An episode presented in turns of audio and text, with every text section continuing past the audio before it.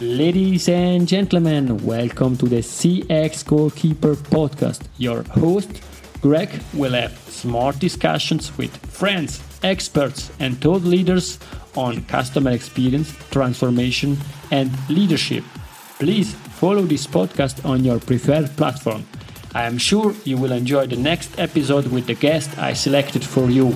Ladies and gentlemen, today it's really a big, big pleasure because I have Lou Carbone together with me. Hi, Lou. How are you?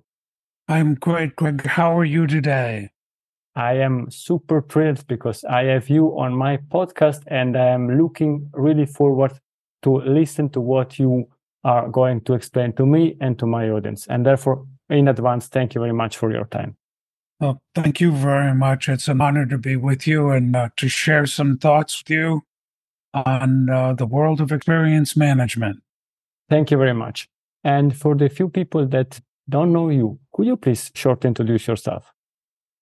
Lou Carbone probably started writing articles and doing work in the area of customer experience management and actually thinking about creating experiences that were explicitly designed to create loyalty through emotions and bonding customers to emotions. Prior to that, I was a newspaper reporter many, many years ago, and then I ended up working in advertising and marketing. One of my primary responsibilities was working with the Disney organization. And from that, went into becoming the vice president of marketing for one of our major car rental companies here in the United States, National Car Rental. In Europe, it was known as Europe, Europcar. And from that, began to become interested in the idea that the value that customers receive is the total experience. And that we would worry about products, features, benefits, service, but what we didn't worry about was how we caused customers to feel about themselves and the experience and the whole idea of clues. So wrote one of the first articles with a co-author, Stephen Haeckel, who at the time was the futurist at IBM at the Advanced Business Institute. And we wrote the first paper that talked about experience management back in the late 80s. And then from that, I wrote numerous academic articles and a book called Clued In How to Bring Customers Back Again and Again. And uh, currently run a company called Experience Engineering as a CEO and founder. And I'm also a professor of practice at Michigan State University in a master's program which is the very first master's degree offered in customer experience management. And it is a master's degree in an MS, Master of Science, in customer experience management. And very thrilled to be part of that program. Incredible career. And dear audience, you heard well. Late, late 80s, uh, Lou Carbone already wrote about these topics Yes, he's a founder of, of customer experience, one of the pioneers of this discipline. And everything we are discussing nowadays is also thanks to, to Lou. And, and I'm super thrilled to have you on this discussion and on this podcast. And we're going to discuss about simplification in total experience management in experience engineering. But before deep diving in this topic, Lou, could you please share with us which, which values drive you in life? The values that are driving my life have been the fact that organizations and people, that organizations sometimes forget that customers are people. And the whole world that we live in is made up of experiences good experiences, bad experiences, and that we can make a difference in the world by understanding that experiences are about how we cause people to feel about themselves. And organizations are so worried about how customers feel about the organization that they lose sight of how do we cause a customer to feel about themselves, which in turn is how they feel about the company. So it's my belief that the world of branding, which is how do you feel about a company, is in a massive need of transformation to how does my company cause customers to feel about themselves. Thank you, Lou. I, I, I really like that and really this human centricity. And therefore, I'm super thrilled to kick off the discussion with you about simplification. How has the practice of experience management evolved over the years, particularly in terms of simplification for customer, for customer and employees? Yes, I, I actually, I believe that we're caught in a cycle that we're spinning our wheels by using old tools that came out of the industrial age and using those tools in the world of experience management. I think it is extraordinarily simpler than what all of the consulting practices and all of the individuals have made it out to be.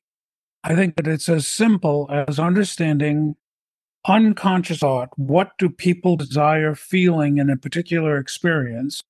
How do we create that experience and design it with clues that create that emotional connection? And then how do we determine whether we're making that emotional connection in what I call emotional congruency? So, what's happened is organizations took what were traditional surveys and what we continue to do is fix broken things. And that is measuring what customers think about. what we have to do is learn and understand how customers think, design the experiences that way. it's the difference between, let's take a Ferrari, and what we're doing is inhaling the exhaust and trying to fix what comes out of the back of the engine when we really need to be worrying about the engine and the fuel that we put into the engine. So, customer experience has been based on inhaling fumes and trying to correct things that are broken versus how do we design them properly to begin with so they run like a fine tuned engine. And that is what becomes so critical is that I think that that's a major shift that is required to move from what we would call current best practices to the next practices in the world of experience management, moving out of the industrial age, which is dealing with something doesn't function right, how do we fix it, to how do we design this experience, which is not a product, but it's it's multifaceted, it's multisensory. It has mechanic clues, it has mechanic clues, it has functional clues. How do we manage those clues in that experience? As you're speaking about clues, could you please explain what is what is that and how how can we understand what, what's behind that? So what's behind it is we can only take in data information as humans through our senses what we see, hear, smell, taste, and touch. So we take that information in, and then there are functional clues. So let's take a, uh, a hot cup of coffee, for example. If I order a hot cup of coffee, I want it to be hot. I want it to taste right. Those are what I would call functional clues. Now, I go into a a place to get my cup of coffee. And there are mechanic clues, which is what is the mug like? What does it smell like? What is the, uh, there's nothing greater than the choreography around making espresso, the sounds, all of those things that come with it. Those are all what I would call mechanic clues. And then there are the humanic clues how I present the cup of coffee to you, how I speak to you, my gestures. I can offer you a cup of coffee and just slam it down on the counter. or I can pick it up and hand it to you in such a way that it's an honor to provide you with this beverage. And those would be humanic clues what I say, how I say it, what my gestures are. And those are the three basic categories of clues that exist in human experience. And what we're dealing with is human experience ultimately. It's my relationship with my wife. It's my relationship with my children. It's human behavior and it's understanding that experience management is all about neuroscience and psychology. It is wonderful thing we've learned about neuroscience and psychology in terms of how the brain works, how we make emotional decisions before we even know that we made a decision, and then create an intellectual alibi for the decision that we make. Uh, it's it's, it's really really interesting, and I really like this way of trying to understand from different point of views how customer, how human beings are feeling, smelling, hearing everything about this mug of coffee or the product or the service that it shares. You are speaking about clue consciousness. How does it relate to, to simplifying business customer inter- interactions? There's a tool that we've developed over the years, which is actually Clue Scan. And it's the ability for either your own employees to view an experience through the eyes of the customer or to have customers view the experience in terms of clues and signals and to categorize those and actually build what we would call an inventory of clues clues that are negative clues that are commoditized and you would expect them anywhere and clues that are distinctive and unique that become what we would call signature clues. So the way that I hand you a cup of coffee might be a signature clue versus just throwing down on the counter. In work that we've done with an Asian food chain, the reverence that we pay in presenting the food and a slight bow as we present it these are all signals and clues that we process unconsciously that cause us to feel a certain way. So when we talk about clue consciousness, it's how do we create an organization that becomes aware of the subtleties, the details, how an organization like a bank presents a chair to a customer. I could walk over and bring my customer to a workstation point to the chair, or I could take the chair and put a double pat on the back of the chair and offer the chair. Feels very, very different. It's the subtleties in an experience. When we become clue conscious, we become aware of the subtleties that affect how it causes people to feel about themselves. Thank you, Lou. It's, it's really incredible the the power of the words that you are using and and how you're explaining that and making that understandable for us. I think I would have two additional questions. However, trying to take care of the time. Can you explain how total experience management and experience engineering think that you develop facilitate simplification in customer experience? Yes. When, when we talk about total experience management, we're talking about the entire experience that there's a distinct aspect of the way that people approach experiences that is still very siloed. We think of the internet experience and the online experience, the bricks and mortar experience. When we're talking about an experience in total, we also begin to segment people and develop personas what we end up doing is forgetting what makes people the same. What's the pattern recognition? We get so caught up in what makes people different that we lose sight of what makes people the same. What are the human needs that we have? And unless we meet that base level of experience design, the next level is then cultural aspects and then individualizing the experience. But most organizations start out by segmenting right away versus what is it that's a common thing across all people.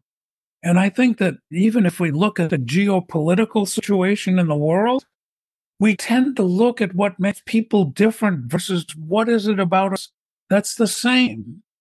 And I think that it's human nature to try to understand what makes people different versus what it is that makes people human and the same.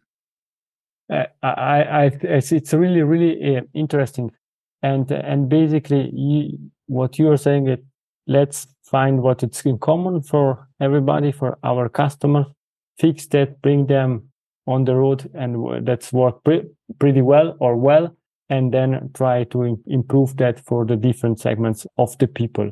And you mentioned at the beginning something really interesting, fixing broken things. How does, uh, how is it possible? How can we simplify experiences? And how are you explaining that, that simplifying experiences and bringing these right experiences or total experience management to, to, to, to for the, for the, for employees, for uh, customers to companies, it's the basic, it's the foundation for a company success. And perhaps you have a, an example that you can share. Yes, uh, I think that what becomes crucial is what we call an experience motif. Just as there's an architectural design around Roman columns and Greek columns, and you can distinguish the two, what are the emotions that will distinguish the experience that I'm trying to create? So often I'll hear people talk about an emotional need that customers have, which is to feel valued. And what we know is that unconsciously, feeling valued put a price on who I am. Feeling significant is a human need. So if I love my wife, having her feel significant? What are the clues that cause her feel significant? After a wonderful meal is prepared, acknowledgement, bringing her a gift, unexpected flowers. It's human experience that we're talking about. And when we think of those clues and those signals and how we want to create that emotional connection, it comes very easy to concentrate on the fuel going in versus the exhaust. Otherwise, if I'm oblivious and I start to fix the process and the process is coming home for dinner versus acknowledging the fact that this is a wonderful dinner, that my pasta carbonara was extraordinary. If I can't praise my wife and discuss the beauty of what she's presented, I'm not creating a relationship. So, what we're talking about is literally building emotional relationships with customers by understanding how they want to feel and how we create that emotional connection through the details, through subtleties in an experience. And what we see people doing is basically fixing processes versus designing by the heart versus by the process. It is something like a tweetable moment, designing by art and not by processes. You are in, in the experience management since a lot of years, and you wrote the first articles in the in the 80s. Uh, what advice would you give to CX leader about implementing simplification in their experience management strategies? Yeah, I think that I would recommend that everyone takes a step back and examine what they're doing. And are we overcomplicating and overspending on things that we've always done before, expecting a different result? we need to step back and understand that we've moved out of the industrial age and that we're in the age of experience where neuroscience, psychology, and design are fused to create emotional bonds with our customers. And I believe that most CX people what we fall into is the trap of doing what everyone else has done forever and expecting different results. And the other thing is, is if we don't think about it differently, we will end up with the homogeneity of experience. That if everyone is doing the same thing, looking at the same data, looking and reading the exhaust with surveys and tools that just look at the exhaust and say, there's this part of carbon, this part of uh, carbon monoxide, three parts of this, four parts of that, and let's try to fix it. What we are doing is literally doing what we've always done.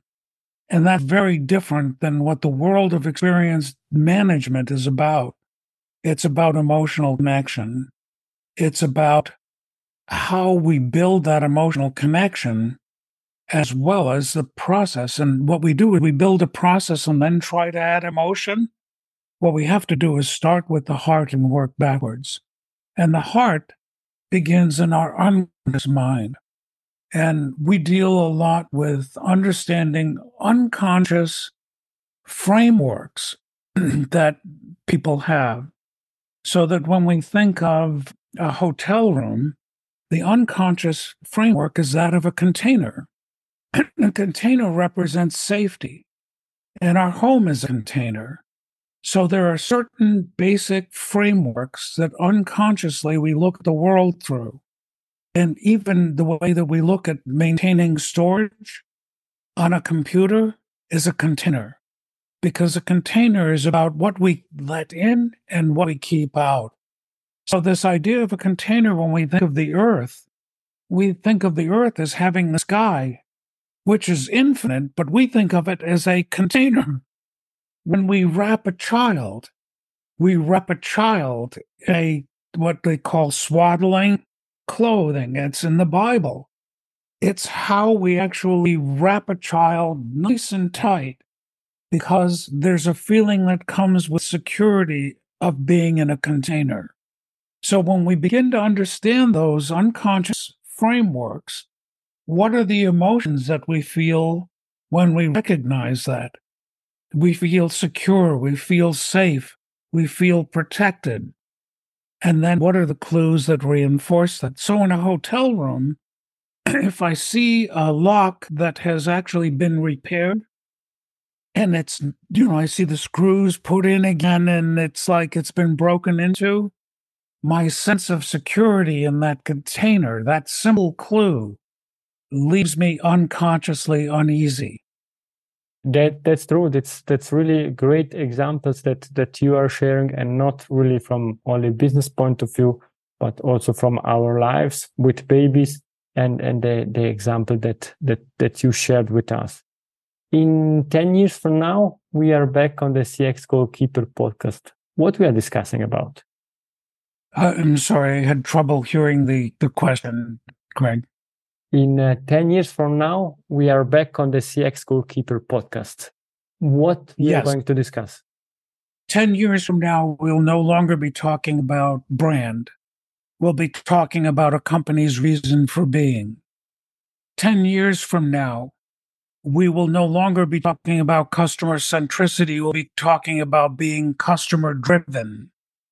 10 years from now, we'll be talking about emotional congruency versus simple survey tools and, and, and metrics.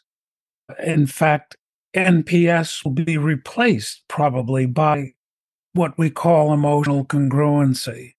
Because what we're trying to get at with NPS is how emotionally bonded are you to the experience? And emotional congruency is Am I creating the emotions that you desire? And then I'll be willing to talk to someone else about it. It's the cause versus the the effect. How do we begin to work with the cause of what leads net promoter versus would you recommend me? How do we create that bond and measure that bond versus the again it's the fumes from the experience versus the actual experience creating that bond. If I create the bond, I'll get the fume, which is basically a referral or a reason for repeating the business. So, you know, I'm, I'm much more into the fuel that goes into the engine than the exhaust. And I think that where we're caught up in the entire industry is exhaust and process and not the fuel that goes into the engine. Thank you very much, Lou. I would have hundreds of additional questions, but ensuring to keep the time that we that we agreed, the last two questions for you. What's the best way to contact you? At L Carbone at expeng.com.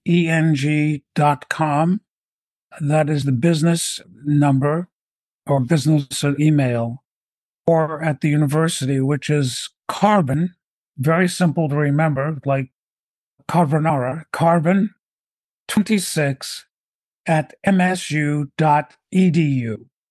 Thank you very much. And I will share all the contact details also in the show notes for the audience to make it easy to, to contact you. Now we are coming to the last questions.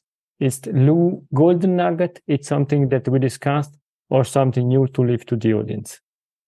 I hope that people in CX uh, often feel very, very frustrated in the jobs that they have. And often I hear what I would call a lot of whining, not as in liquor, but whining as in complaining that no one understands. No one understands. There's a wine list, actually, of all the different whinings I've heard over the years. No one understands what I do. The CEO doesn't understand. Other departments don't cooperate. And I think that it's because we're doing what we've always done. We're not invigorating organizations with new thoughts, new stimuli. What we keep doing is banging our head against the wall, doing what we've always done and expecting something different. We need to become evangelists for change, evangelists for understanding that it's about human experience. That's the business we're all in. That every product, every service comes with human experience.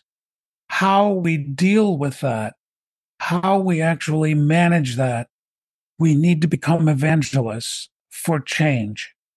Otherwise, we're doing what we've always done and we're banging our heads against the wall. I think it was Einstein who said the definition of insanity is doing what you've always done but expecting a different result. Thank you very much, Lou, for this golden nugget and for this discussion and in particular for sharing all, all your thoughts together with us.